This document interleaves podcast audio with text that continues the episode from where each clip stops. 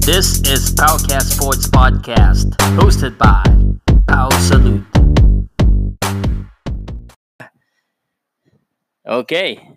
Greetings everyone. June 13, welcome to Powcast Sports Daily Podcast. At uh, gagawa ko muna ng uh, sarili kong special effect. Kunwari ah. welcome to Powcast Sports, Powcast Sports, Podcast Sports Daily Podcast. Ang podcast ng tunay na mga boxing fans. At uh, simulan natin itong uh, ating usapan sa pagtatanong ko sa inyo ha. Open-minded po ba kayo? Open-minded po ba kayo? Gusto niyo po bang yumaman? Uh, gusto mo bang uh, dumami? Dumami ha, at yumaman ang uh, inyong kaalaman at uh, sa boxing at sa iba't iba pang sports. yung kung ang gusto niyong uh, yumaman, hindi po dito yon. Uh, um, dito sa podcast na ito kasi ino-open natin ang uh, kaisipan at uh, binibigyan natin ng uh, entertainment at saka of course uh, binibigyan din po natin ng uh, kumbaga eh uh, kaalaman at uh, sa boxing. Uh, sandali, may nag-message sa akin bigla at uh, naka-live ako. Hirap pag uh, I just maybe don't mind that for now. Uh, but it looks like someone uh, All right um, let me just go ahead and uh, tell you what I am gonna share with you today. Um, let me just make sure that uh, everything is okay. All right. By the way, ah, ito pong uh, podcast natin. This is available on the powcastsports.com, the website. Iniimbitahan ko po kayo na sana po pumunta kayo sa website ko at uh, para lang ano, uh, ang tawag dito eh, para um, uh, makita nyo rin yung ibang content tsaka yung website ko. Maganda yung website ko. Checkin nyo, uh, powcastsports.com. Uh, tapos ito pong uh, recording natin ay available din or magiging available din sa sa Spotify, sa Anchor at uh, sa Google Podcast. Hanggang ngayon, di ko pa rin naasikasi yung Apple ha, Apple uh, Podcast. So, Uh, pagpasensya nyo na, ang ating mga nasa listahan ngayon, um, pare-pareho lang yung Philippine Boxing News, pero alam ko naman, eh, may magtatanong pa rin ng uh, parang uh, same na balita. So, sasagutin ko na rin yan. Uh, isa sa pag-usapan natin, Shakur Stevenson, um, Kit Torman, uh, may isa pong boksingero na nag-test positive sa banned substance, substance at uh, na-clear po siya dahil daw po sa nakuha daw yun sa pakikipagtalik at uh, maganda lang pag-usapan. Of course, pag-usapan din natin yung GGG uli at wala nang uh, katapos ang GGG na yan. Uh, at tapos yung Arum, si Bob Arum ha, nagsorry na at uh, nabasa ko sa Manila Times, nagsorry na daw siya. Uh, tapos um, uh, kumbaga eh nagsalita rin siya doon ko sa ano ha sa GGG. Ano ba yung sinabi nito ni Bob Arum pag-usapan natin 'yan. At uh, dito po at least makakapag-follow up question kayo at uh, tuwing umaga po, binabasa ko lahat ng comments. Uh, so, hintayin nyo lang, babasahin ko lahat yan. Tapos, uh, pag-uusapan din natin konti ah, kasi uh, medyo nag-aaway po ngayon sa ng konti sa PBA ha, yung mga coaching nila ha, dahil daw sa mga import-import na yan. Pag-usapan natin ng konti ha. All right. there you go, yung mga open-minded ha. Uh, una natin pag-usapan, mabilis ha. Um, gusto ko lang ibalita sa inyo. Uh, ulit, June 16, I keep promoting this. I want to promote Mike Plania Magic Mike Filipino, first Filipino po to fight uh, abroad in the MGM Grand Las Vegas. Ang mga kalaban niya po ay si Joshua Greer Jr. sa June 16. Abangan po natin yan. June 17 po dito sa Maynila. At uh, tayo po ay magla-live commentary. Huwag niyo na ako pilitin na video. Kung gusto niyo ng video, yung laban mismo, aba, eh, pumunta na kayo dun sa website ko. Meron dong fight.tv link. I-click nyo lang tapos bumili ka na lang kayo ng fight.tv. Um, so pag bu- bumili kayo doon kasi sa website ko, may porsyento ako eh. Affiliate marketing po ang tawag doon sa Fight.tv. 250 pesos lang at uh, pwede kang manood sa cellphone, pwede kang manood sa sa laptop, uh, tapos parang Netflix para sa mga fight sports. Uh, and you can uh, choose all top rank show. Or you can also watch it on ESPN. So again, uh, June 17, uh, kita-kita po tayo. But every day I do this live 10 a.m. onwards, one hour show. Uh, simulan na natin ang uh, balita. Uh, Shakur Stevenson uh, want, would like to fight uh, Leo Santa Cruz. Uh, of course, uh, itong si Leo Santa Cruz is the champion sa featherweight tsaka sa super featherweight.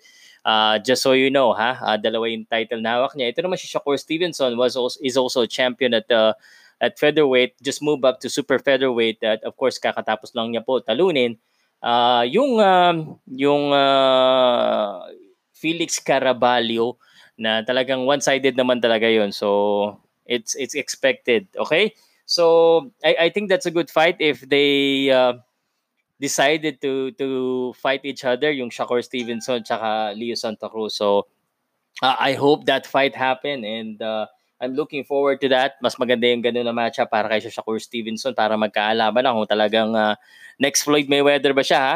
Isa pang balita natin ha, si Keith Thurman, di ba, naghahamon din siya kay Manny Pacquiao. Tapos ngayon, uh, nababalita sa isa pong podcast show, eh, sinabi doon ni Keith Thurman na hindi pa pala siya 100% na tuwing nag-heavy bag siya at uh, uh, nagbubuhat siya, eh, nakakaramdam pa ng sakit. So, yun ang mahirap sa mga boksingero po. Ano? Uh, yung parang... Uh, kala mo okay ka na pero yung injury mo yung mga na, nakuha mong injury sa past fight mo sometimes ano eh it, it comes to hunt you eh tsaka talaga may mararamdaman at mararamdaman ka pa rin. So yan po yung isa. At uh, gusto ko rin pong uh, balita sa inyo na meron pong isang babae uh, babae na pangalan po ay Guinea Funch uh, 32 nagtest po siya ng positive for banned substance uh, last February. Uh, medyo mahaba-haba pala. Ang uh, tarang uh, uh, ang ang tawag dito, uh, ang uh, investigasyon, investigasyon sa mga ganito, ano, na-clear po siya dahil po sabi niya eh nakuha daw niya po yung uh, banned sub- substance sa pakikipagtalik sa isang uh, atleta rin na umiinom ng bad substance. Ano kaya nangyari? Bala na kayo, ha? hindi po to rated R. So, bala na kayo mag-isip kung paano niya nakuha. Na-clear naman siya. Yun ang mahalaga. Cleared siya at uh, sinabi, nagulat siya kasi wala naman daw siyang ibang iniinom eh na ibang uh, gamot or ibang performance enhancing drugs tapos ba't siya nagkaroon ng bad substance? Yung pala ibang ininom.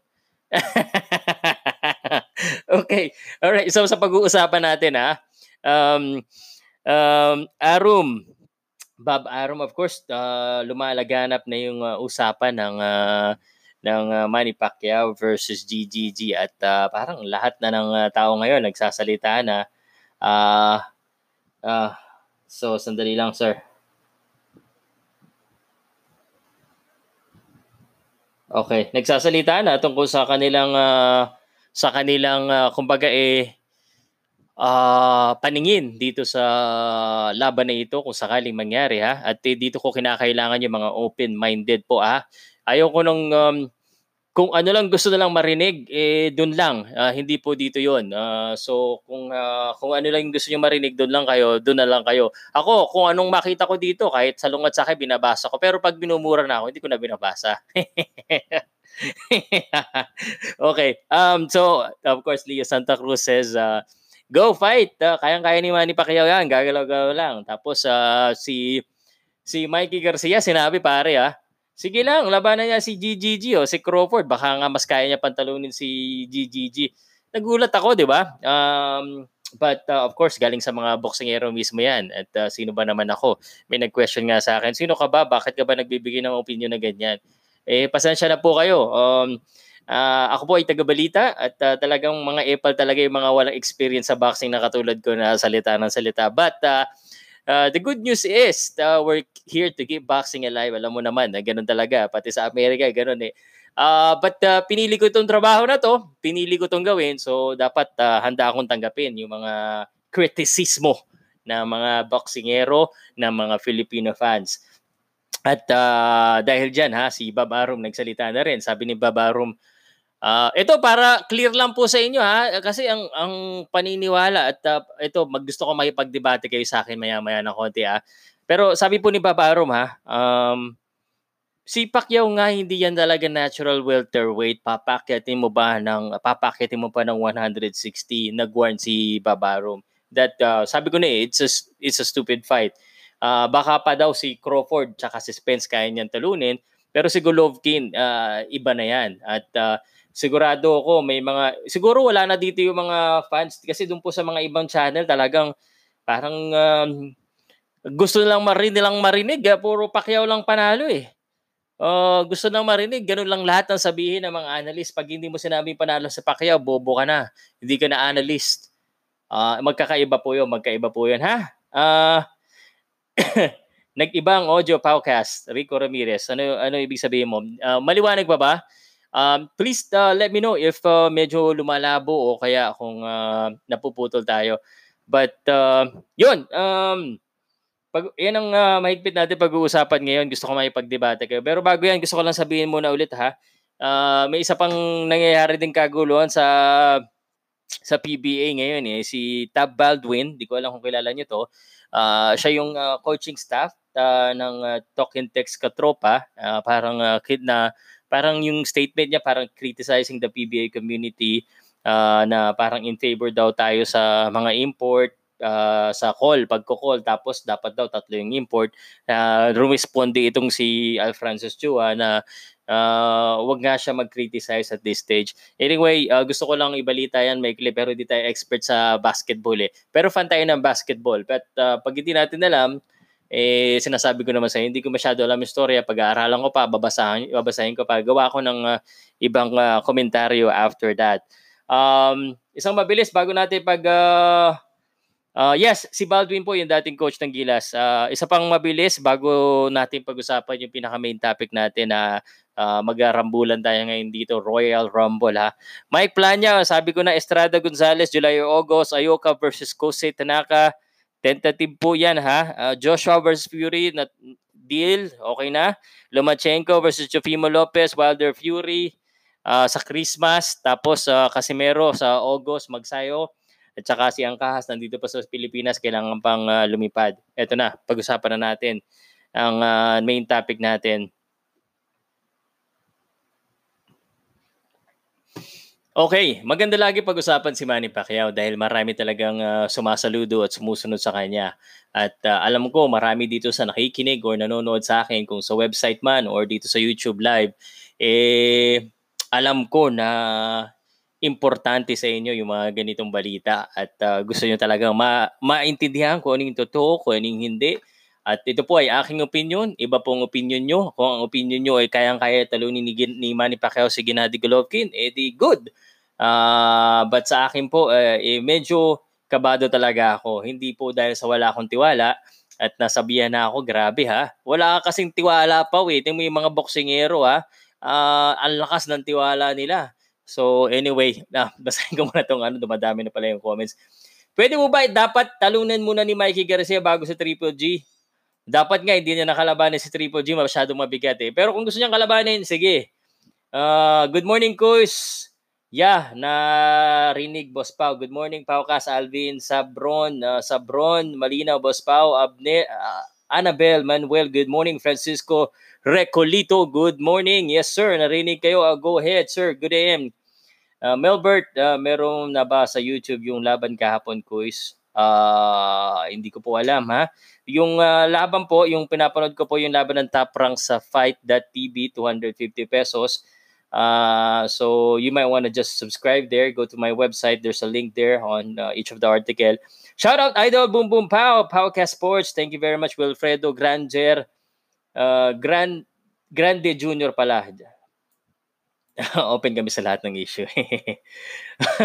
Alam mo, mas maganda kasi pag uh, yung uh, naririnig mo eh hindi lang yung boses mo at naririnig mo rin yung mga komento ng iba at saka yung side ng iba at bakit nila sinabi na ganun. Uh, sa lahat naman po ng topic talagang uh, iba-ibang opinion ng tao eh. Uh, respetuhan nga lang sabi nila. Hindi naman dahil sa walang tiwala, dahil uh, iba po yung experience po ko, iba yung kaalaman ko, iba yung narinig ko sa narinig nyo. Okay? And dito na, but uh, I'm just trying to, uh, kumbaga, eh, i, ang tawag dito, uh, nire-ready ko lang kayo sa topic. Ha. Good day po. Ha, uh, how do you think Manny will break GGG to pieces once they fight? Uh, I will I will answer that uh, in a while. Yes po, sir pa, I'm open-minded, ready to absorb opinion contrary to mine. I'll try to make balance because I'm going to make analyst uh, to make analyst analysis of my own. Shout out po. Kung gusto talaga rin pa kayo maging 9 division champion, pwede rin kalabanin si Ryota Morata middleweight. Ihapon believe the fight is an easy fight for Manny. He can pr- pursue that. Okay. Para ang ganda na pag-usapan ha, bago ko basahin yung mga sunod na comment ha.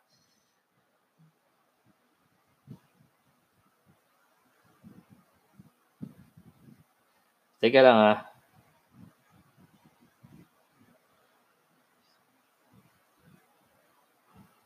Okay. Sorry, may... Uh... Okay. Um, I think I I think uh, if if they fight again, uh, I'm gonna tell you in front of you. I'm not afraid to say it. I'm not afraid to be criticized, but I don't think the fight is gonna happen.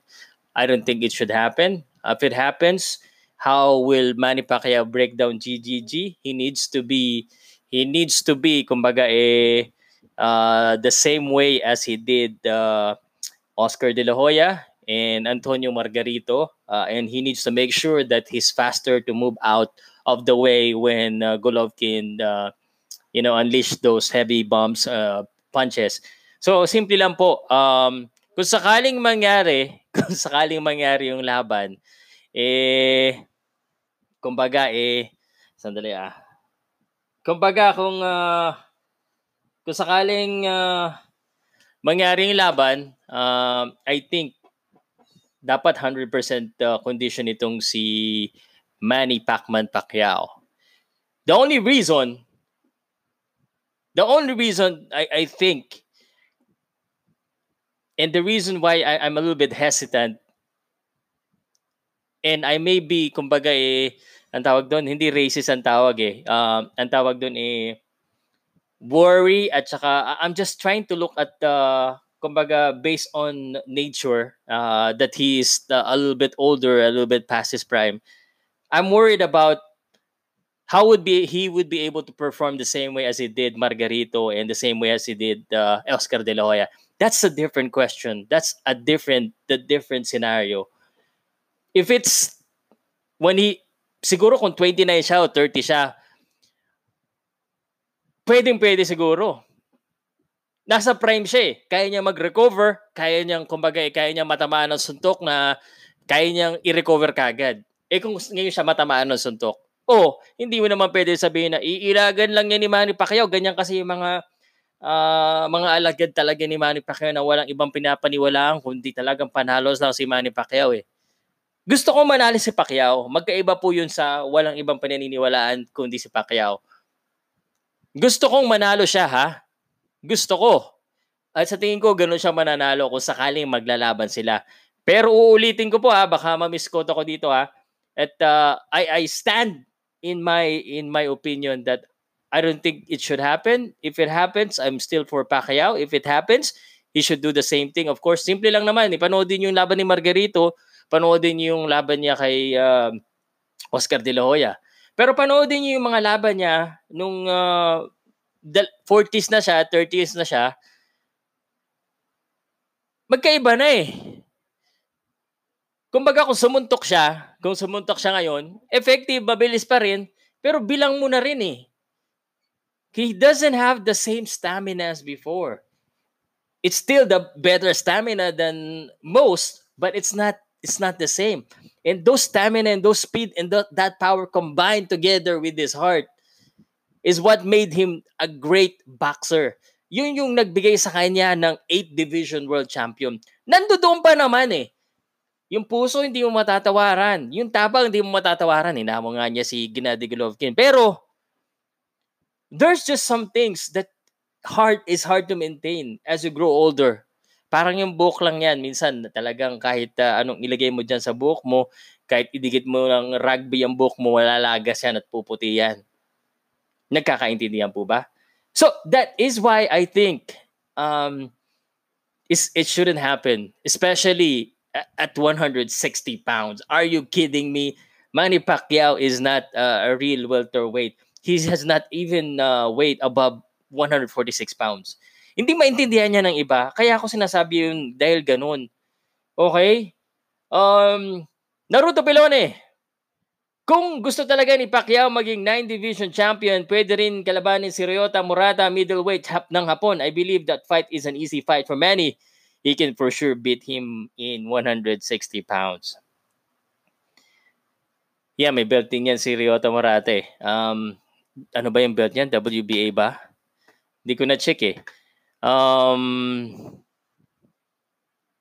Etong si Murata, target ito ni Canelo Alvarez din eh. Tsaka yung isa pang, uh, may isa pa siyang target eh, na kasi gusto din maging uh, international uh, superstar nito ni uh, Canelo Alvarez. Biruin mo Canelo Alvarez. Alam mo ba kung gaano kalalaki ang mga yan? Gennady Golovkin is a big name. A big puncher.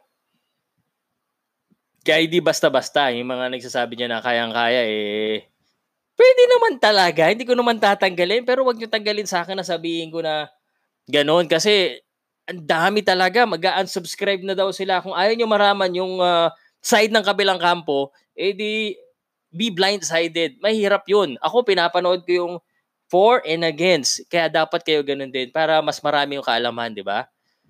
Seryoto Morata muna tayo, sabi ni Ruto Pelone ha.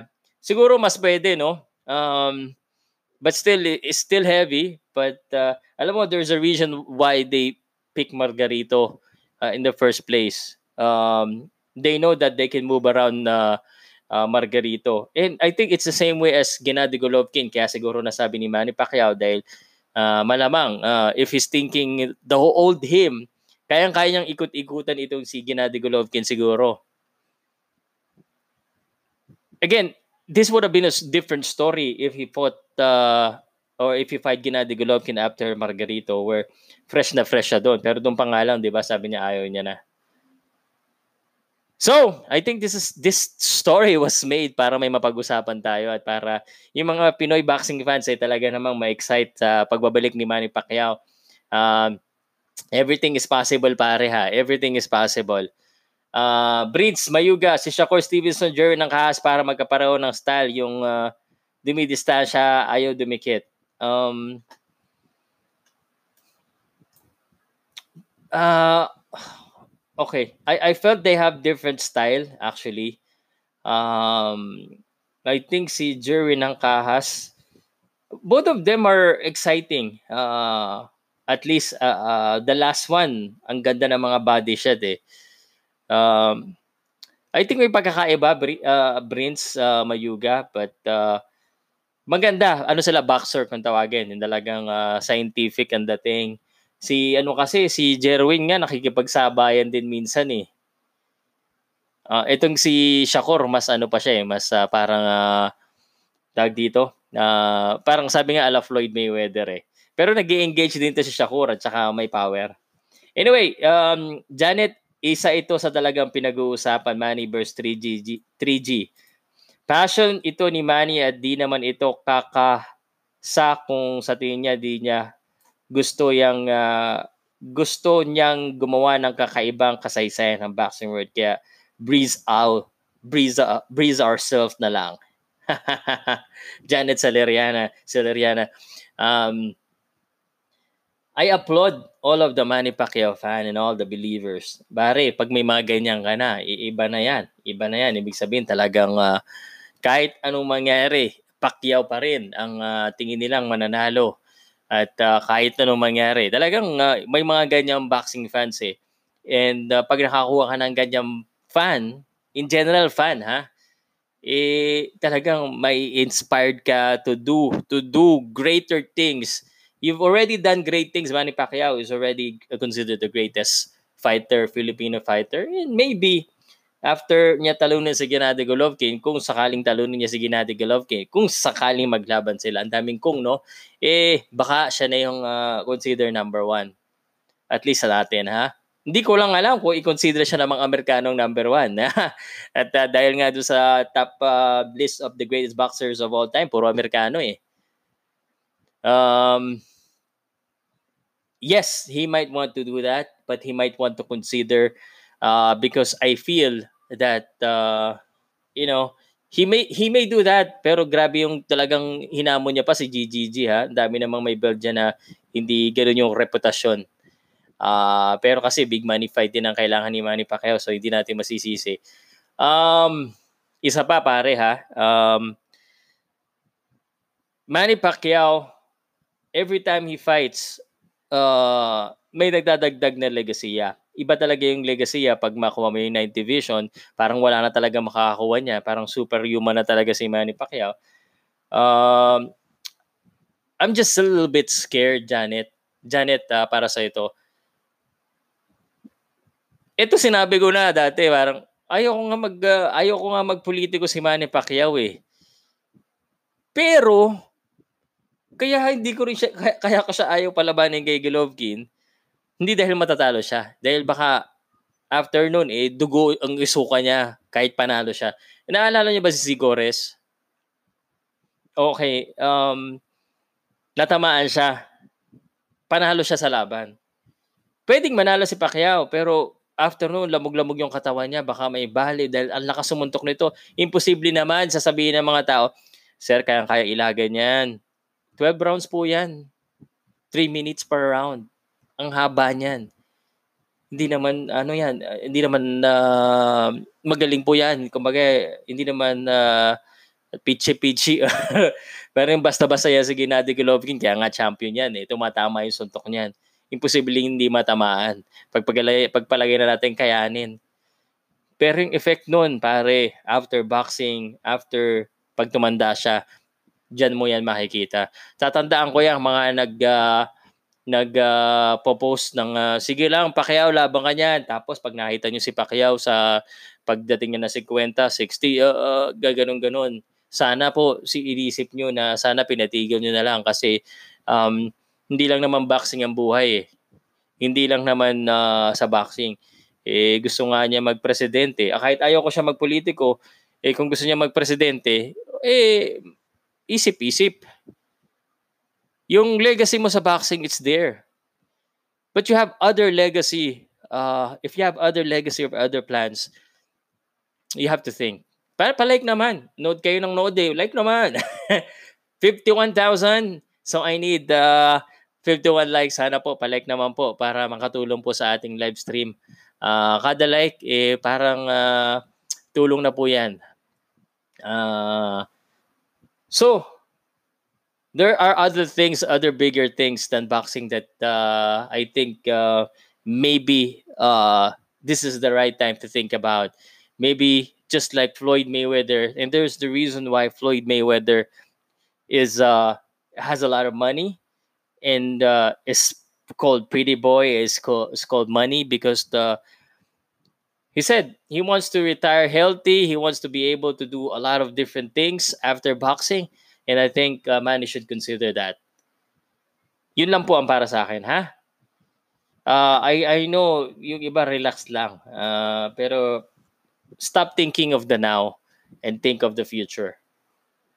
Um, nag-iba ang audio podcast. Okay. Uh, sana okay na ngayon. Baldwin, ang dating coach ng Gilas. Correct. Um, Shelle, Shell Oli 1014 delegado pag natamaan si Pacman ng mabigat na kamao ni JGG. Morning boss, good morning Norberto, Annabel Manuel sa mga taong nagsasabing kuya kaya ni Manny mag-isip kayo patanda na ang pambansang kamao, di siya pabata.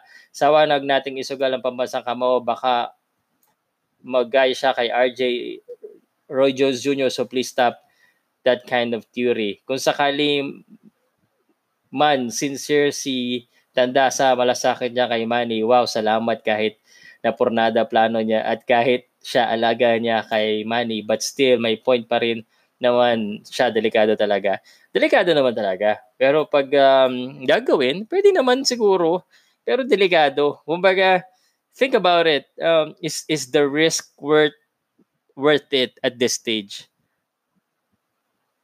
Pag-isipan lang natin. Pero hindi naman yun ang pinag-uusapan natin. Ang pinag-uusapan natin eh, uh, yung mga tao na hindi open-minded na parang uh, bakit ba galit kayo sa sa mga tao na nagsasabi na kumaga may magsasabi na hindi kaya talunin ni Pacquiao yan, delikado si Pacquiao diyan. Nako, uh, alanganin.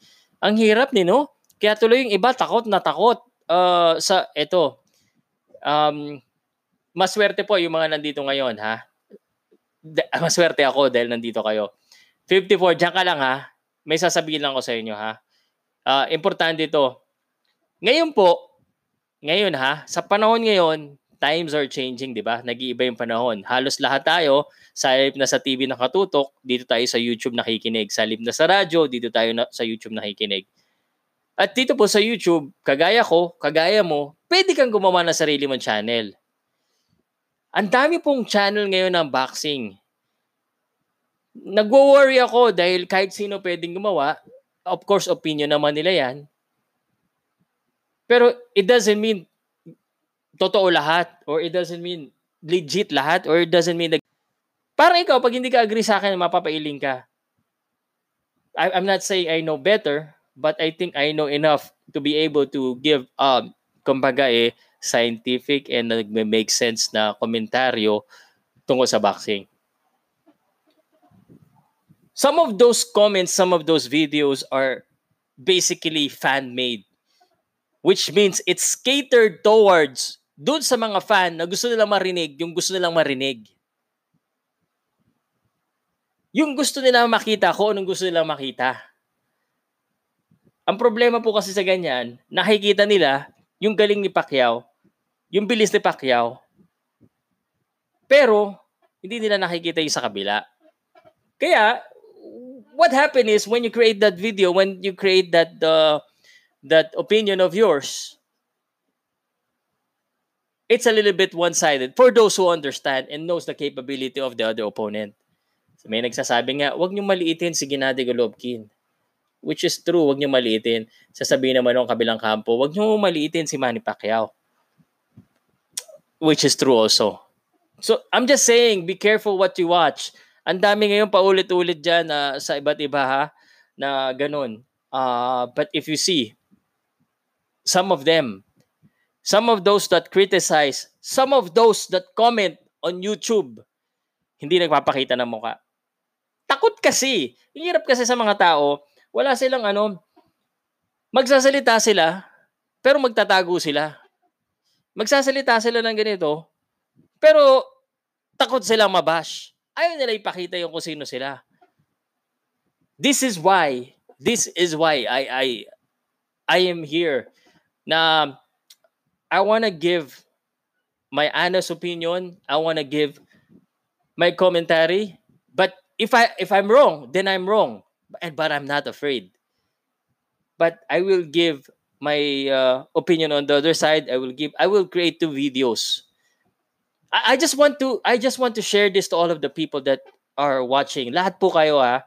Kasi ang gusto ko, ma-elevate po yung boxing knowledge natin. And you, na-elevate yung boxing knowledge ko sa mga comment nyo, sa mga basa ko, sa mga comment nyo, sa mga opinion nyo. It helps me too. Of course, nakikiusap ako sa mga ibang boksingero. It helps a lot. Pero pag tayo po ay na-stuck, na ginagawa natin si Manny Pacquiao invisible, eh, dyan tayo mahihirapan. We will just be a casual fan. And that is why there is no other channel on YouTube, even on Facebook, that gives you hardcore Philippine boxing news. Yung ini-interview, yung sangkatutak ng intalo. Yung ini-interview, yung baguhan. Yung pumupunta sa boxing event, wala po kayong makikita channel na ganyan. So, I'm inviting you, please subscribe and hit that notification bell. And of course, wala kayong makikita na kanito ka passionate magsalita sa YouTube. Boxing lang 'to pinag-uusapan natin ha. Paano pa kaya yung buhay. And I'm gonna tell you this. Um, I'm very passionate about what I do. In everything that I do. When I was working as a corporate, nasa corporate po ako. Ang laki ng sweldo ko doon. Hindi ko pa nagayabang, pero wala kang sweldo ko doon. Naisipan ko, sabi ko, I'm getting older. Nakabili ako ng kotse, nakabili ako ng bahay. Siguro, pwede ko nang gawin yung gusto ko. And uh, mukhang uh, mukhang matutulungan naman ako ni Manny Pacquiao dahil kada post ko ng Manny Pacquiao, ang daming nanonood. Ang dami talaga. Ang dami talagang interesado. But then after that, I realized, okay, it's not just Manny Pacquiao there's a lot of boxers out there. So I started covering boxing and not just Manny Pacquiao. 2010. I started talking to different boxers, promoter, manager. They started inviting me. I became an announcer and I quit my job. That's why, uh, taas ang kilay sa akin ng misis ko. Asan na yung kita mo? Eh, wala kasi masyado ngayong nanonood. Eh. Wala labas si Pacquiao eh. Eh, pagpasensyahan nyo na rin dahil hindi ako nakakakuha ng mga video ng iba kasi I'm thinking long term. Actually, um, tataas ko ng konti yung bangko. Parang iilan lang po ang boxing influencer. Parang sa Pilipinas, sa ano kasi buong mundo, may mga influencers, parang celebrity influencer. Ako, I created a niche uh, boxing, boxing influencer. so, natutuwa ako dahil pati boxingero, parang kilala ako, mga fans. Kasi ako lang yung may lakas yata ng loob na magpakita ng mukha na mabash. Which is good. But again, I'm telling you, if you want real boxing news, if you want real Filipino boxing news, and if you want make sense commentary and passionate commentary na minsan madadala kayo, minsan may inis kayo, minsan matutuwa kayo dito na yan. Pinag-uusapan po natin yung bakit uh, ang mga tao ay hindi open-minded sa reaksyon ng mga iba na mga nagko-komentaryo against Manny Pacquiao. Inaaway kagad. Ang tawag po doon, fandom yung talagang super fan ka na talagang ayaw mo na may makita na negative against Manny Pacquiao. Hindi naman natin minumura. So, these type of things are normal in this world and uh, we have to accept it. But uh, I'm just telling you, uh, and, and I'm happy that uh, 60,000 people are watching right now. Uh, watching me, watching my face because I don't have any visual yet. But I'm telling you, watch this page grow and watch me cover local boxing event and maybe international boxing uh, in the truest media form. We are a news media agency. We are an influencer. Um, we are not here to give you exactly what you want to hear, not all the time, but we're here to provide you honest opinion and honest news from our point of view. And uh, I'm sure you will like that. And wala namang ibang uh, tao dito nakakausap niyo sa boxing eh. And I, ituloy na nga muna natin yung usapan dito ha. At uh, mukhang nagiging uh, dramatic na ako ha. Oy, uh, Mike Plania ha, biruin mo ha. Halos lahat ng content na makikita nyo about Manny Pacquiao. Pero ako may, may Manny Pacquiao, syempre kailangan din natin kumita. Pero Mike Mike Plania, may Kenny Dimisilio, uh, may Wonder Boy, may Miel Fajardo, may Fernanda Hensha, may mga, yung mga hindi nyo kilala mga boksingero. Ang gusto ko, yung 60,000 nanonood dito na mahilig sa boxing, eh pag nakita ko sa street, boss, bigyan mo ako ng kung talaga mahilig ka sa boxing, sino yung sampung Filipino na kilala mo na boksingero? Aside from Manny Pacquiao, aside from General Casimero, aside from Magsayo, aside from Nonito Donaire, sino? Then, if you can give me 10 without looking at the internet, then I will tell you you're a boxing fan. Filipino boxing fan. And we need to elevate that. And the only reason why kaya hindi tayo masyado nabili ng ticket kasi hindi natin kilala yung mga boxingero eh. Pero tingnan mo nga, um, punta ka sa Inquirer, punta ka sa, sa Spin, punta ka sa yung mga ano natin, talagang legit na news. Yung balita nila, bihira ka makakita ng Filipino boxing news dyan. Makikita mo lang dyan pag championship na. Tsaka puro pag puro Amerikano na yung mga binabalita nila. If you want local boxing news, listen every day or go to powcastsports.com and because this is gonna be recorded there. By the way, June 16, Mike Plania again promoting Mike Plania, Magic Mike. Manalo, matalo, Pilipino. Pero uh, totoo niya, real talk, eh, medyo alanganin tayo doon dahil underdog tayo. Tapos si Joshua Greer Jr. eh alaga ito ni Babarum. Eh pag alaga ka ng promoter, uh, alam mo na, he needs to win a clear decisive win. Mike plan niya June 16, June 17, magla-live tayo, kita-kita tayo, usap-usap tayo ha. First Filipino to fight during the pandemic. Mga tol, meron tayong kanya-kanyang opinion sa buhay. Yet, 20 do or die, 12. Andres Uligo, sa tingin ko, Pacman GGG, pwedeng napanood ko video ni GG sa huling laban, malaki ang binagal. Basta 100% lang ang stamina ni Pacman Francisco Reyes. Romano Padua, good morning, Boom Boom Pow. It's only uh, a promotional statement. Remember, boxing nowadays is business. Imagine the De La Hoya Pacman fight. Kinagat ng karamihan yun. Tinuloy ang Pacman knows his limit. And uh, I agree with you, sir, Romano Padua. And I think if more and more people talk about this, Manny Pacquiao might just take the risk for the right price and I'm afraid.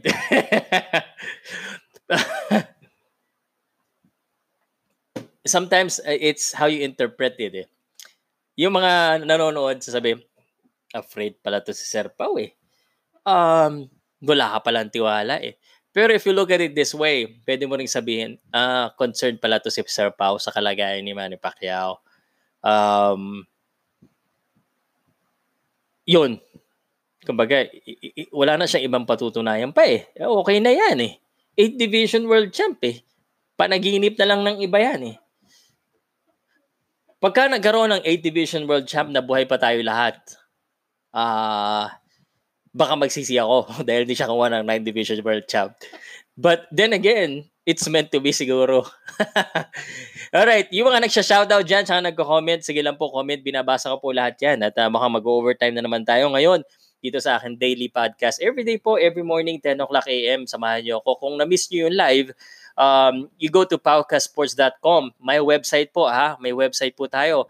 Um, parang uh, iilan lang yung uh, webs uh, YouTube channel na may website at uh, of course Pauka Sports may sarili tayong website and accredited po tayo ng mga uh, sports league and tournament dito sa Pilipinas Again, we go to boxing events from Luzon, Visayas, Mindanao, and we also go to basketball events, PBA, NBA, at saka nagko-commentate din tayo. So, ganun talaga. Um, uh, yun ang trabaho natin. Ang tagabuhat tayo ng ano eh, na sports.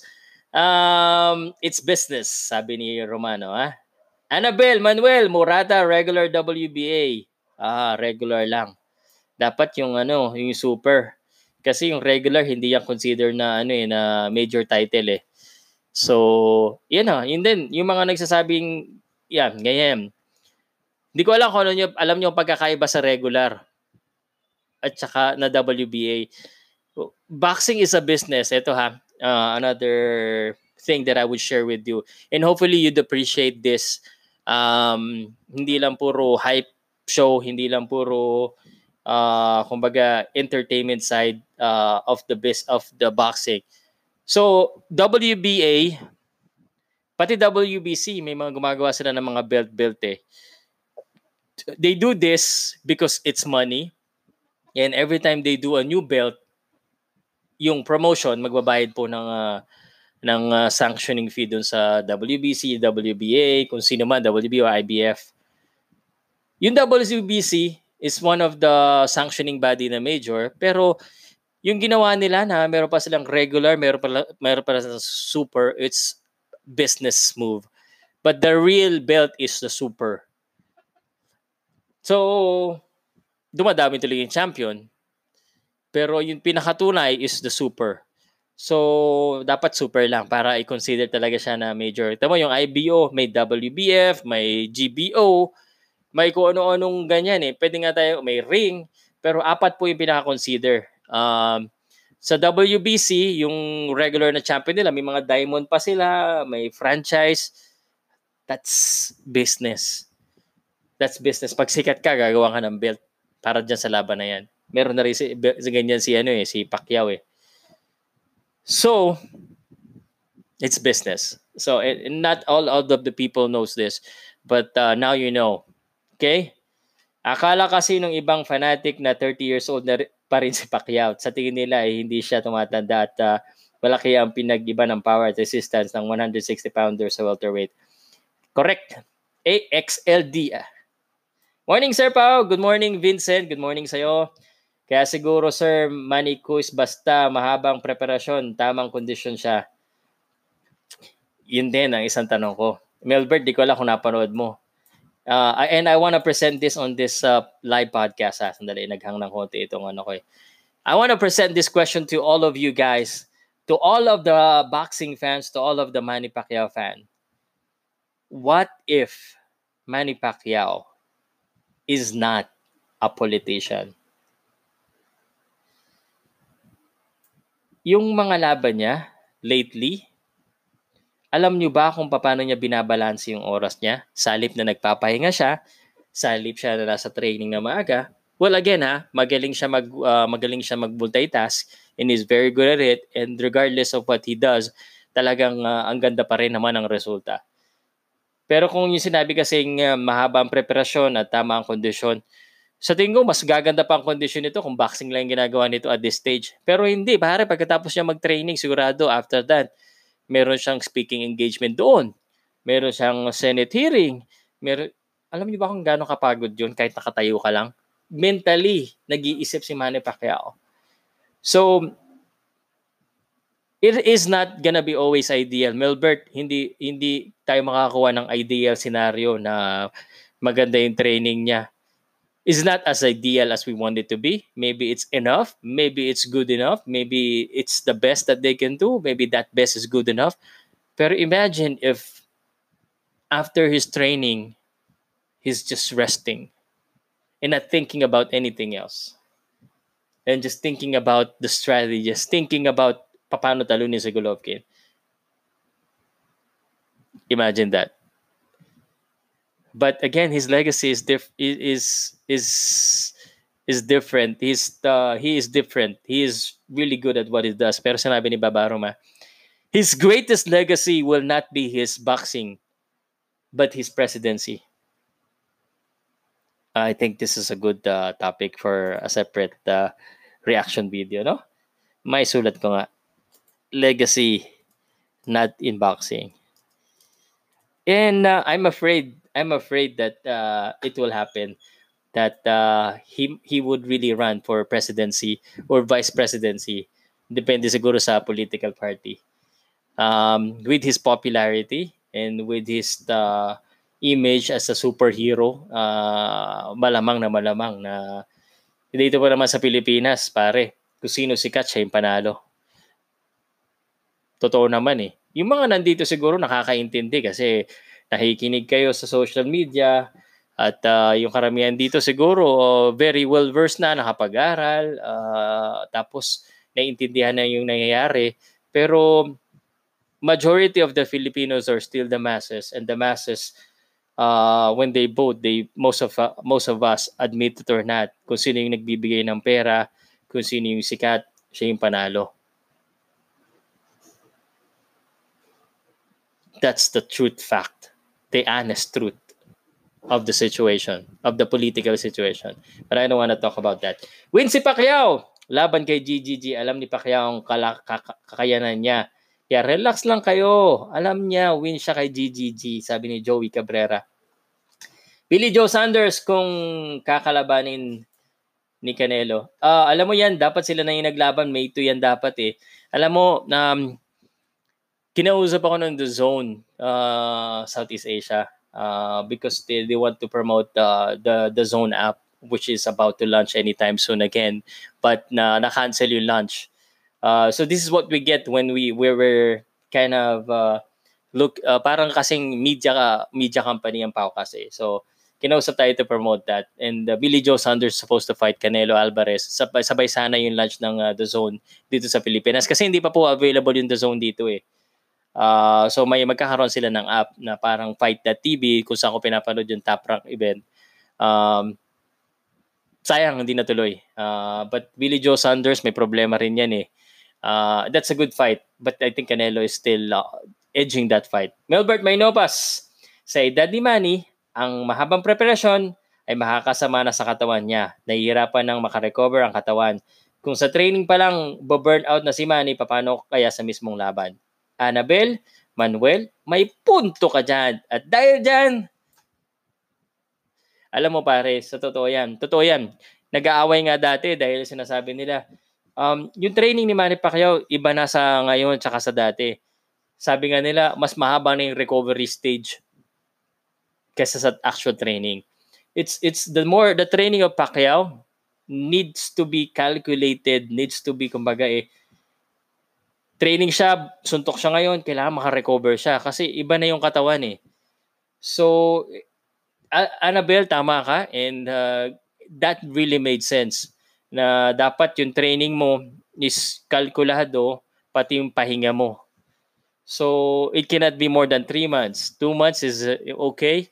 Uh, at this stage talaga, ang ginagamit ni Pacquiao is more on this and the skill of boxing. Um, yung power, speed still there, pero kailangan hindi siya mabugbog din eh. Okay. Naruto, let's idol, let's encourage Filipino boxers to be different kasi puro na lang pareho ang ring walk paglaban sa Amerika. this you know, Naruto Pelone, that's that's why I'm here. Not only that I want the Filipino boxers to have different ring walk. I don't want to be I don't want them to look like sounds like and be like exactly like Manny Pacquiao because everyone to be like like it's there's nothing wrong But I, yung sa pagsasalita, yung pag-ring walk, lahat ginopya Manny Pacquiao. Have your own identity, man. Yun nga, tama ka dyan. But of course, copy still Manny Pacquiao, but still add your flavor into it. Please add something. And uh, gagawa natin ng paraan yan. Kaya yung mga boksingero natin dito, pinipilit ko ano, magsalita yung iba eh. Inipilit ko talaga eh. Inipilit ko. Wala ka bang ano? Sabi ko ha, may boksingero bang nanonood? May boksingero po bang nanonood ngayon? Or gusto mag-boxing? I want to create a branding for each of the boxers. Not me, but I want to help you to, to create your own branding. And it helps a lot. Starting with the colors. When you go up, yung managers talaga makakatulong nito. Yung yung color nyo. Tingnan nyo, pansin nyo. Yung, yung yung boxingero, it's associated color, pati nga yung politika. Sinasabi ko, you need to have your own branding, you need to have your own, Mark Magsayo, alam nyo na, General Casimero, iba eh. Diba? Si General, may sarili yung ring walk na kanta. Yung uh, Quadro Alas. Quadro Alas. Siya lang meron yan. So, signature niya na yon.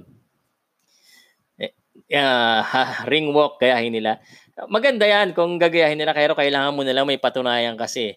Um, uh, again, they have to have their own identity.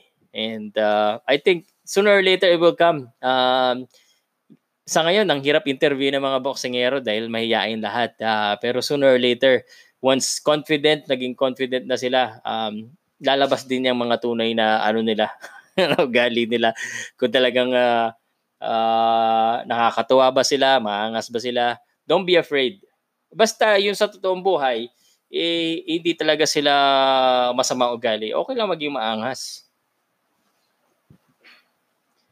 Super fight but super risky. Di biro yung tatanggap ka ng suntok ng 160. May effect yon in the future. Alright. Sabi yan ni ano, na, tika tika na wala eh. Baka naman uh, magalit si Heart. Heart hitter. Wala namang problema kung gusto talaga labanan ni Pacquiao si Gigi. Naka, nasa kay Pacquiao pa rin ang desisyon. Alam ni Pacquiao ang mangyayari kung matuloy man pwede siyang manalo at pwede din siya matalo. Jeffrey Mandolope. No, pero si Roach ayaw din eh. Uh, Ronaldo San Juan, I agree with you, Pau. As long as Manny can maintain that movement and, and head speed, he will win but not beat GGG Pacquiao since he has an iron chin.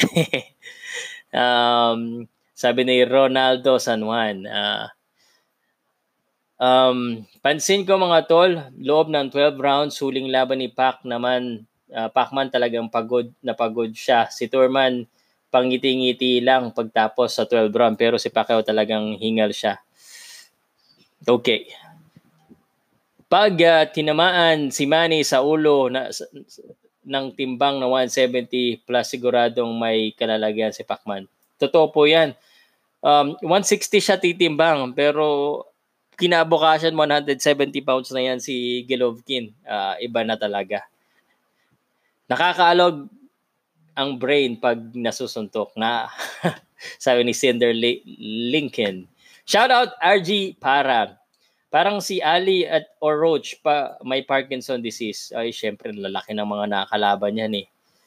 Lalo na si Ali. Alright, uh, for me, hindi na kailangan ni Pacquiao ang laban ni GGG. Marami siyang napatunayan, uh, mas patut mas pag ano yan? Napatunayan, mas pagtuunan niya pansin ang kasal- kalusugan niya sa iba madaling sabihin kasi hindi sila ang lalaban. Okay. Pero kasi, in favor naman do sa mga Pacquiao fans o kay Pacquiao, sometimes kasi, yun nga, great risk. Great reward, great risk. It's just too much of a risk. But uh, we respect the decision of the Pacquiao camp, whatever, whoever they fight. But I'm telling you ha, sa atin, sa atin lang, Mikey Garcia yan. Mikey Garcia lalabanan yan. Okay, because Mikey Garcia is kasing laki, magaling, magandang laban, pero it's not that risky, it's not that uh, heavy punch. Uh, pero kahit Mikey, Juan Manuel Marquez nga na patulog siya ni Juan Manuel Marquez.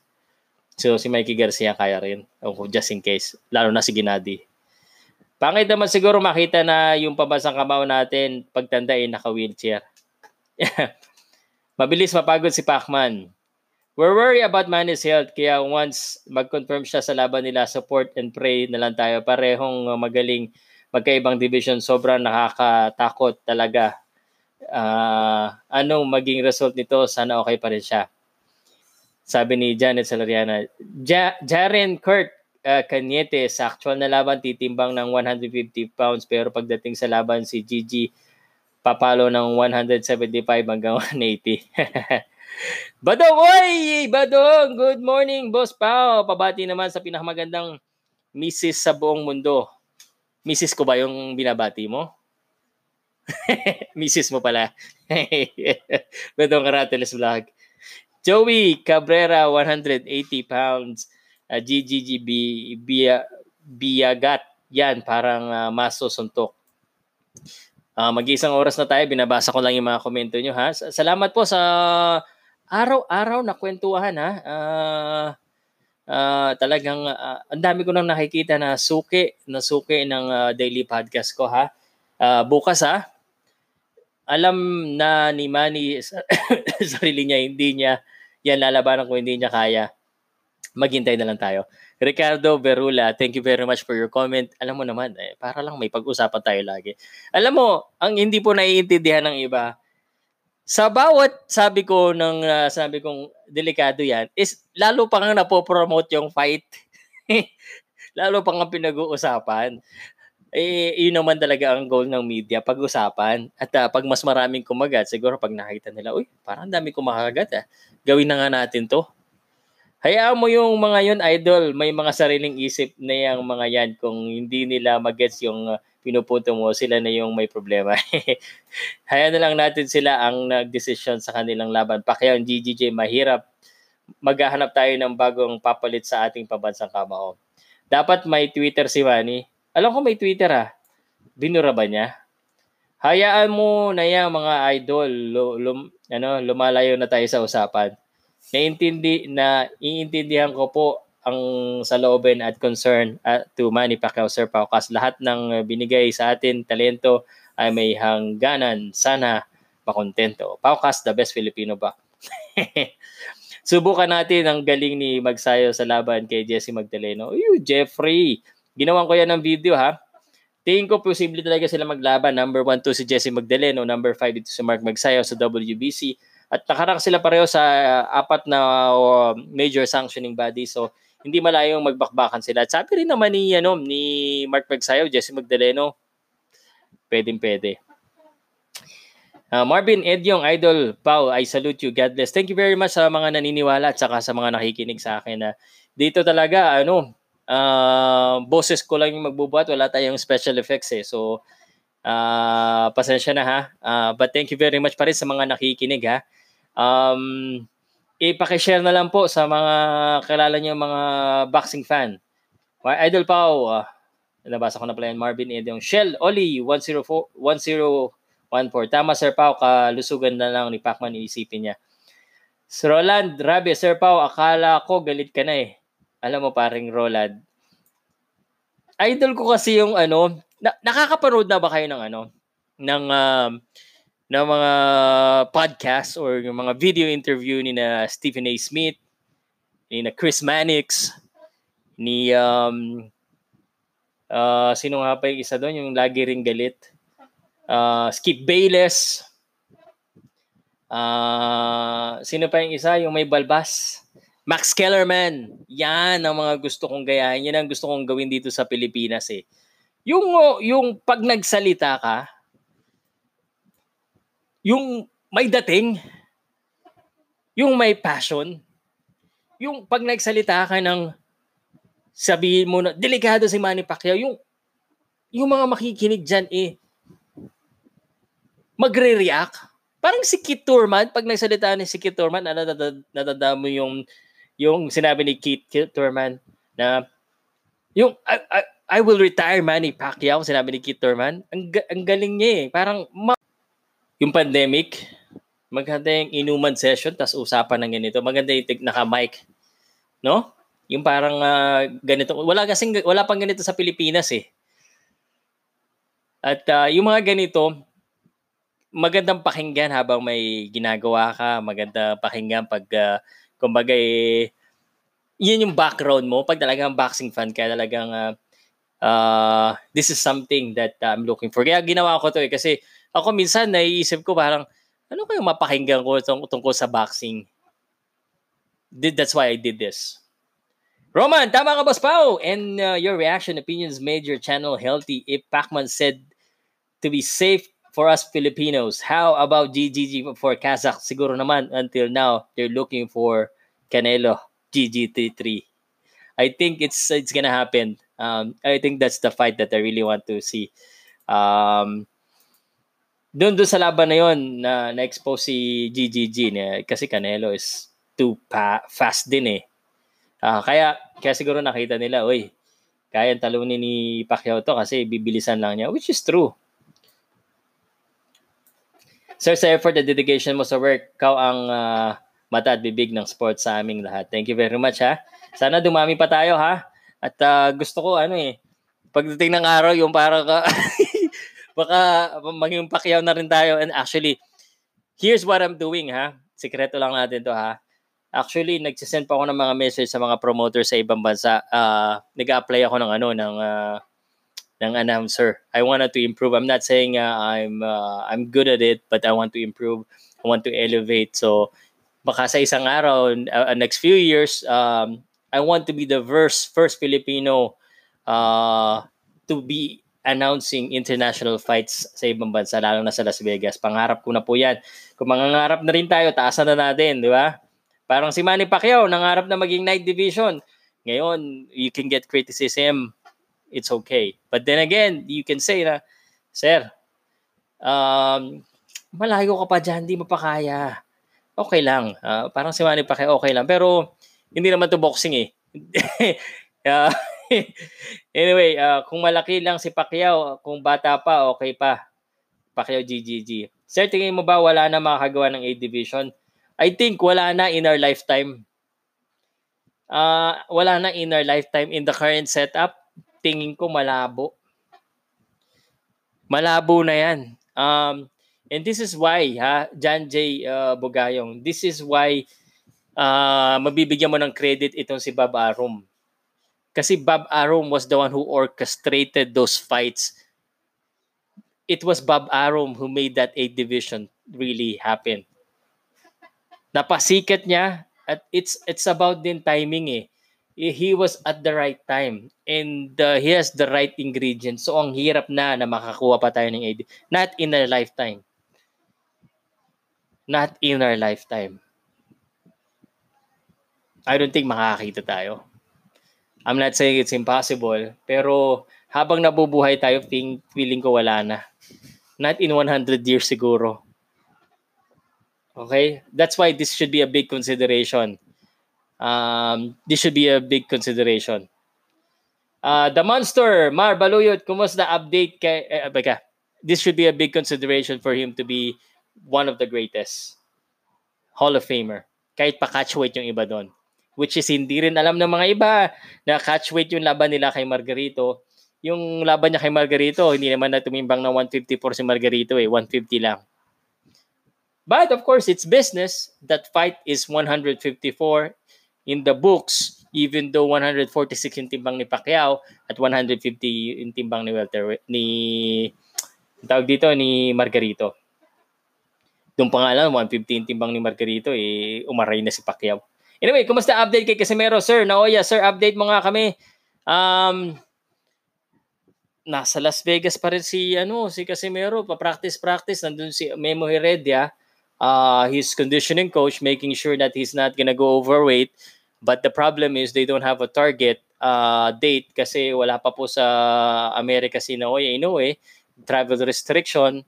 So hanggat wala pa siya doon eh, hindi pa siya mabibigyan ng laban. At hindi naman bibigyan ng laban kaagad yan ni Bob Arum. Hindi naman yan ano uh, hindi naman yan uh, boksingero na kumbaga yung ilalaban niya sa boksingero niya. Siya po yung boksingero ng top rank. So ibig sabihin, pagdating niya ng Oya Inoue doon, bibigyan siya ng enough time to rest, to recover, to adjust, and to train.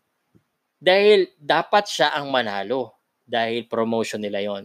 So ibig sabihin, kung sakali at malalaman niyo yan, mababalita yan pag nakalipad na si Naoya Inoue sa Amerika, magbilang kayo ng mga 1 to 2 months. Kasi hindi naman niya ilalabang kagad, eh, delikado si Naoya Inoue. Kakasign lang niya sa top rank, tatalunin kagad. Eh, yan naman ang gagawin ni Casemiro. Sirain niya yung plano ni top rank. Yan din po ang gagawin ni Mike Plania sa June 16, 17 sa, sa Pilipinas. Magla-live tayo komentaryo. Sana talo niya si Joshua Greer. Commercial lang po ha. At pinapanood po yan sa fight.tv. Pag bumili kayo ng fight.tv, doon sa link ko doon sa website ko sa paukaspurs.com, kikita ako ng uh, siguro uh, ilang percent ba yan? 8% sa 250. Yung uh, 30 pesos to 50 pesos siguro. Hindi ko alam. Hindi ko pa natin ko ilang porsyento ko eh. Uh, the Monster, uh, Mar Baluyot, yan po ang update. Morning Boss Pao, sure na ba yung GGG? Oh, hindi po sure yan. Howie, Howie Marcelana, ano yung una na po kayo, kayo? Una na, una na? Una na po kayo? Good morning, Sir Pao. Magsayo, posibleng lumaban sa regular title at ni Kansu. Sana pare magandang laban niya, pare parehong mabilis. Parehong volume punching. Pero mas powerful si Mark Magsayo. Um, Brains Mayuga, hindi open-minded yun, Sir Pao, kasi nakasakit ng utak ni ka sa gusto nilang marinig. Uh, pagka uh, kasalungat yung komento, ayun, sabog damdamin nila Ang daming comment. Uh, tatapusin ko lang yung comment ha, pero magsasabi na ako sa inyo. Um, um, bukas ulit, 10 a.m. ha. Boom boom pa, good days uh, SO sa Manginyo family. Shoutout sa Manginyo family dito sa Melbourne, Australia at sa Calamba, Laguna. Doon sa Pilipinas, uh, galing kay Alfredo Manginyo. Bobby Oswengo, for sure, ang Pac-Man vs. GGG ay magiging pay-per-view million seller. Yes, because it is the kind of fight that will intrigue the boxing world. And the big question for this fight is, hindi lang po, ang, ang question dyan sa laban na yan, eh, hindi lang, kaya ba maging 9 division ni Pacquiao? Hindi lang yan. Alam nyo kung ano? Kaya bang maging 9 division world champion ni Pacquiao at the age of 42 at his age? Kaya pa ba? Hindi kaya. Hindi, eh, kumbaga, hindi ba kaya lang? Kaya pa ba at this stage? So, what he's accomplishing there is not just being a ninth division. It's being a ninth division world champion at the age of 40. That's a feat that's gonna be very hard. Okay? Being a champion in four decades, come on. It's that well, yung pa isa. Kailangan ipanganak ka sa tamang edad, kailangan mag-boxing ka sa tamang edad para makuha mo yung for for champion in the four decades. Ibig sabihin 40 years na champion siya. Ibig sabihin para magawa mo yan, kailangan maging champion ka ng uh, dapat uh, kumari, kumari ngayon ha, 2009 para at least champion ka na ng uh, the 20th century. Tapos sa the next century So, Manny Pacquiao was, um, kumbaga, eh, pinanganak sa tamang edad uh, at uh, lumaban sa tamang uh, panahon. Uh, dapat po mag-align po lahat yan para, kumbaga, eh, um, kumbaga, eh, makuha niya yung, uh, yung mga titulo na yon. So, okay, next question, Henry. Kaya ni Idol Pacman si GGG, mabagal si GGG, mahina sa chan. Tiklob yan kay Pacman. Go for the night. Stephen Bless, Blasphemy Smith Idol. um, gawin natin yan, Boss Pau. Tayong dalawa magdebate. Debate tayo sa ere para may option naman mga boxing fans. Debate sa ere. Laging video. Ah, sige, sige, mag-schedule nga tayo one time. I-live mo sa'yo, i-live ko sa akin. Um, Siguro, ano pare, Badong, hindi ko alam kung naabutan mo pa to kasi sobrang daming comment eh. Um, magkasunod tayo nagda-live eh. I don't know if it, mas maganda siguro pag live. Kasi ano, meron ng merong app. Mag-download ka ng ano, try mo kung mabilis yung internet mo, um Streamlabs. Streamlabs. Sabay natin i-live tayo pareho uh, Streamlabs ka, tapos ako record ko na lang dito, tapos i papakita ko na lang dito yung uh, bahala na, basta pag-usapan natin, message mo ko pare, gawa natin ng paraan. Maghanap ka ng topic na medyo 50-50 yung labanan para hindi naman lugi yung isa. Uh, tapos mag-disclosure tayo na uh, nagbunutan tayo. Uh, kasi lugi lagi yung ano, yung yung makakakuha ng against kay Pacquiao, lugi yun. Sigurado lugi. Sigurado bugbog sarado yon eh, yung mga ibang tao, hindi naman nila alam yun. Um, hindi na naman nila alam na, kuwari, ito yung pinili mong topic against ka kay Pacquiao. Baka, baka mababasan ako ng followers. so anyway, pag-usapan natin. Message mo ko mamaya-maya ha. Naki, um, mm, nakita last laban ni Gigi Mahina sa Chan. Okay. Mag-collab tayo, debate, format, parang Skip Bayless sa Stephen A. Yan, oo, gusto ko yan. Gusto ko yung parang nag-aaway tayo. Para talagang ano, Minsan kasi takot yung mga tao eh. takot eh. Minsan, kala nila totoo na, totohanan eh. Pero ang gawin natin, Badaratiles, parang gawin natin parang totoo talaga. Alalahanin natin yung noong after manalo ni Pacquiao kay Margarito, 'di ba? Hindi niya niya dinepensahan man ni Manny yung belt kasi naramdam ni Manny parusa sa pag sobrang bigat ng kalaban. Paukas versus Badaratiles, ikaw ikaw na una sa billing. okay. Unang topic natin, yung Pacman versus gawin natin online. Nawala. Teka,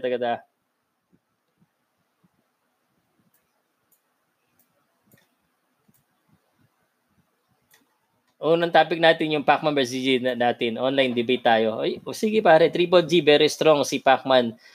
Uh, naabot niya yung tutok ng tagumpay. Uh, tayo ang magpauso. Sige pare, um, mas maganda siguro kung ano, um, gawa tayo ng uh, plan natin. Uh, kumbaga, uh, unang-una, simulan na natin, uh, pagdedebatuhan natin, si Mare, edad, yung record, yung sa bilis, um,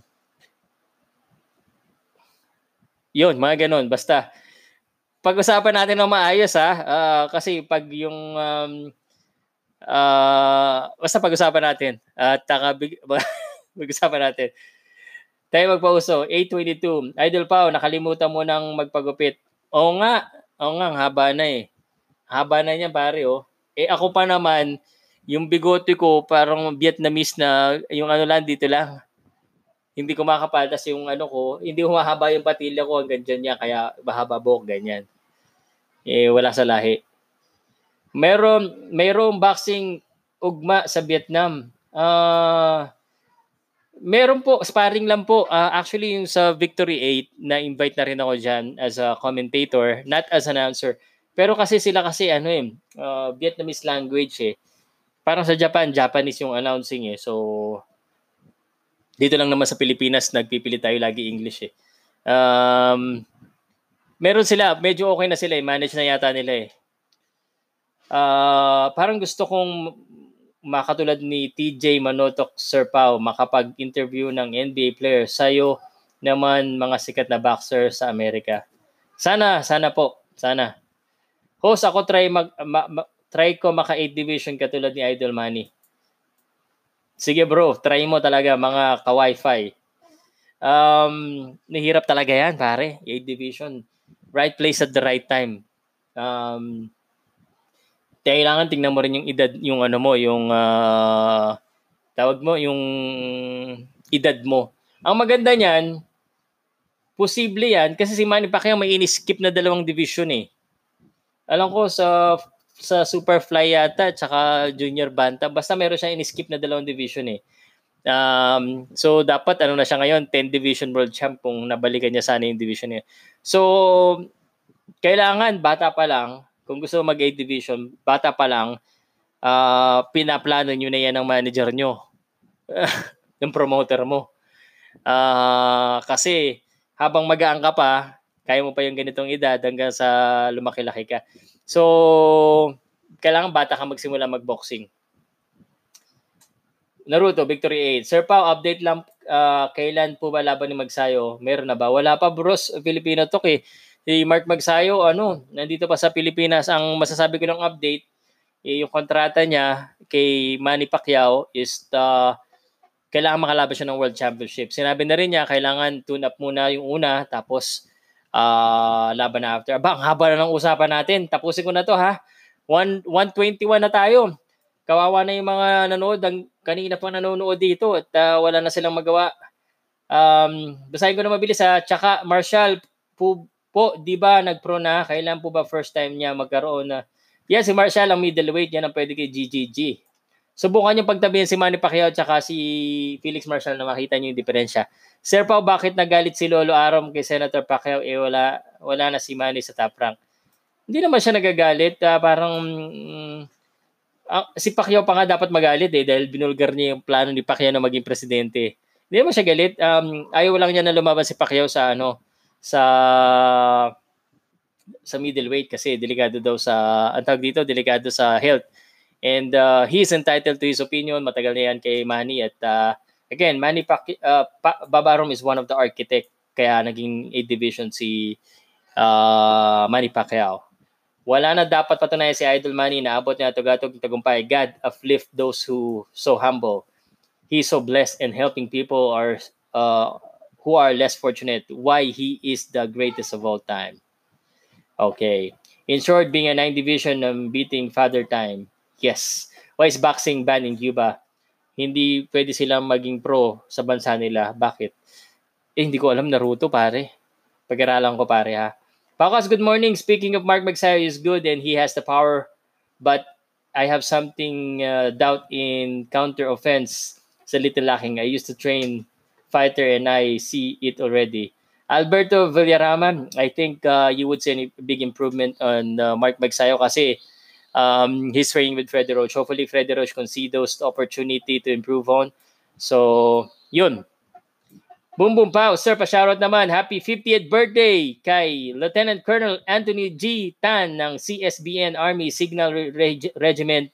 Thank you po. Sina Magnifico Wonderboy become 8th Division World Champion. Teka, masyadong uh, advanced na yung usapan na yan. Ba- batiin ko ng maayos uh, Romano Padua ha.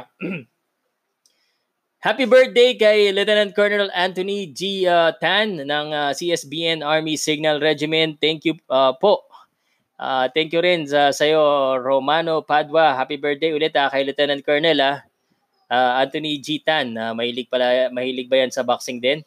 At uh, uh, thank you. Um, alam mo, may nag-invite sa akin mag-reservice sa Navy kasi si kay Jerwin tsaka sa Army. Uh, delikado tayo dyan. Sakit sa boto. Um, Magnifico Wonderboy become 8 Division World Champ. Yan, dahil kay uh, Pacquiao, lahat gusto maging, uh, ng mga fan, gusto maging uh, 8 World Champ. Ang hirap niyan, pare. Saka natin pag-usapan pag naka-ano na sila, pag naka-lima, pag naka-apat, ibiro mo yung sunod kay Pacquiao 8 sa Pilipino, apat na. Uh, ibig sabihin, Don Nietes, uh, kailangan muna nila tapatan si Don Nietes, saka natin pag-usapan yung 8. Talagang totohanan sabi ni Badong, mas okay mag-collaborate kayo lalo na sa live. Mas maraming manood, pareho kayong malakas convincing power sa mga viewers. Salamat sa sagot, Sir Pao. God bless you. Janet Salariana, Filipino Talk. Albert Villarama, wahaha, first, ta- first title ko, first to think, uh, and the rest will follow. Noon ko pa suggest sa inyong dalawa kasi pareho kayong napapanood. Eh, oo, kami yung ano eh, makapal yung mukha pareho eh. Sir Pao, sa history ng boxing, anong bansa ang pinaka maraming world champion? Amerika yata eh, or Mexico. Kasi sila po yung may pinaka laging may opportunity to get it because they have the money to pay for the sanctioning and they, their promotion has the money. Okay, napagod na ako. Sa totoo lang, um, gusto ko na magpasalamat dahil last na Eugene Canovas. Um, wag na kayo magpahabol sa comment ha. Eh, ako na nagsabi wag muna. Kasi pagod na ako eh. Papaalam na ako. Isa't kalahating oras ng uh, talakayan at ng uh, uh, daldalan uh, at pagod na rin si Pau Salud, Pauka Sports. Balik kayo ulit bukas ng alas 10 ng umaga. Um, tayo ay maghahagilap na naman ng mga pag-uusapan at ng mga balita sa sports. At alam naman natin, talagang um, pagpakyaw, walang uh, tigil ang usapan, ano? Badaratilis ha, uh, usap tayo after. Uh, gagawa pa ako ng mga ano tawag dito, ng mga se- separate single video para sa mga ta- tamad manood ng mga mahaba na nakuha ko rin dito. Uh, Palek, thank you very much. Lunch break na, rest na muna at uh, Filipino Talk 20 do or die 12, Bobby Eswenko. Thank you and uh, bukas ulit. Salamat. Kayong lunch namin.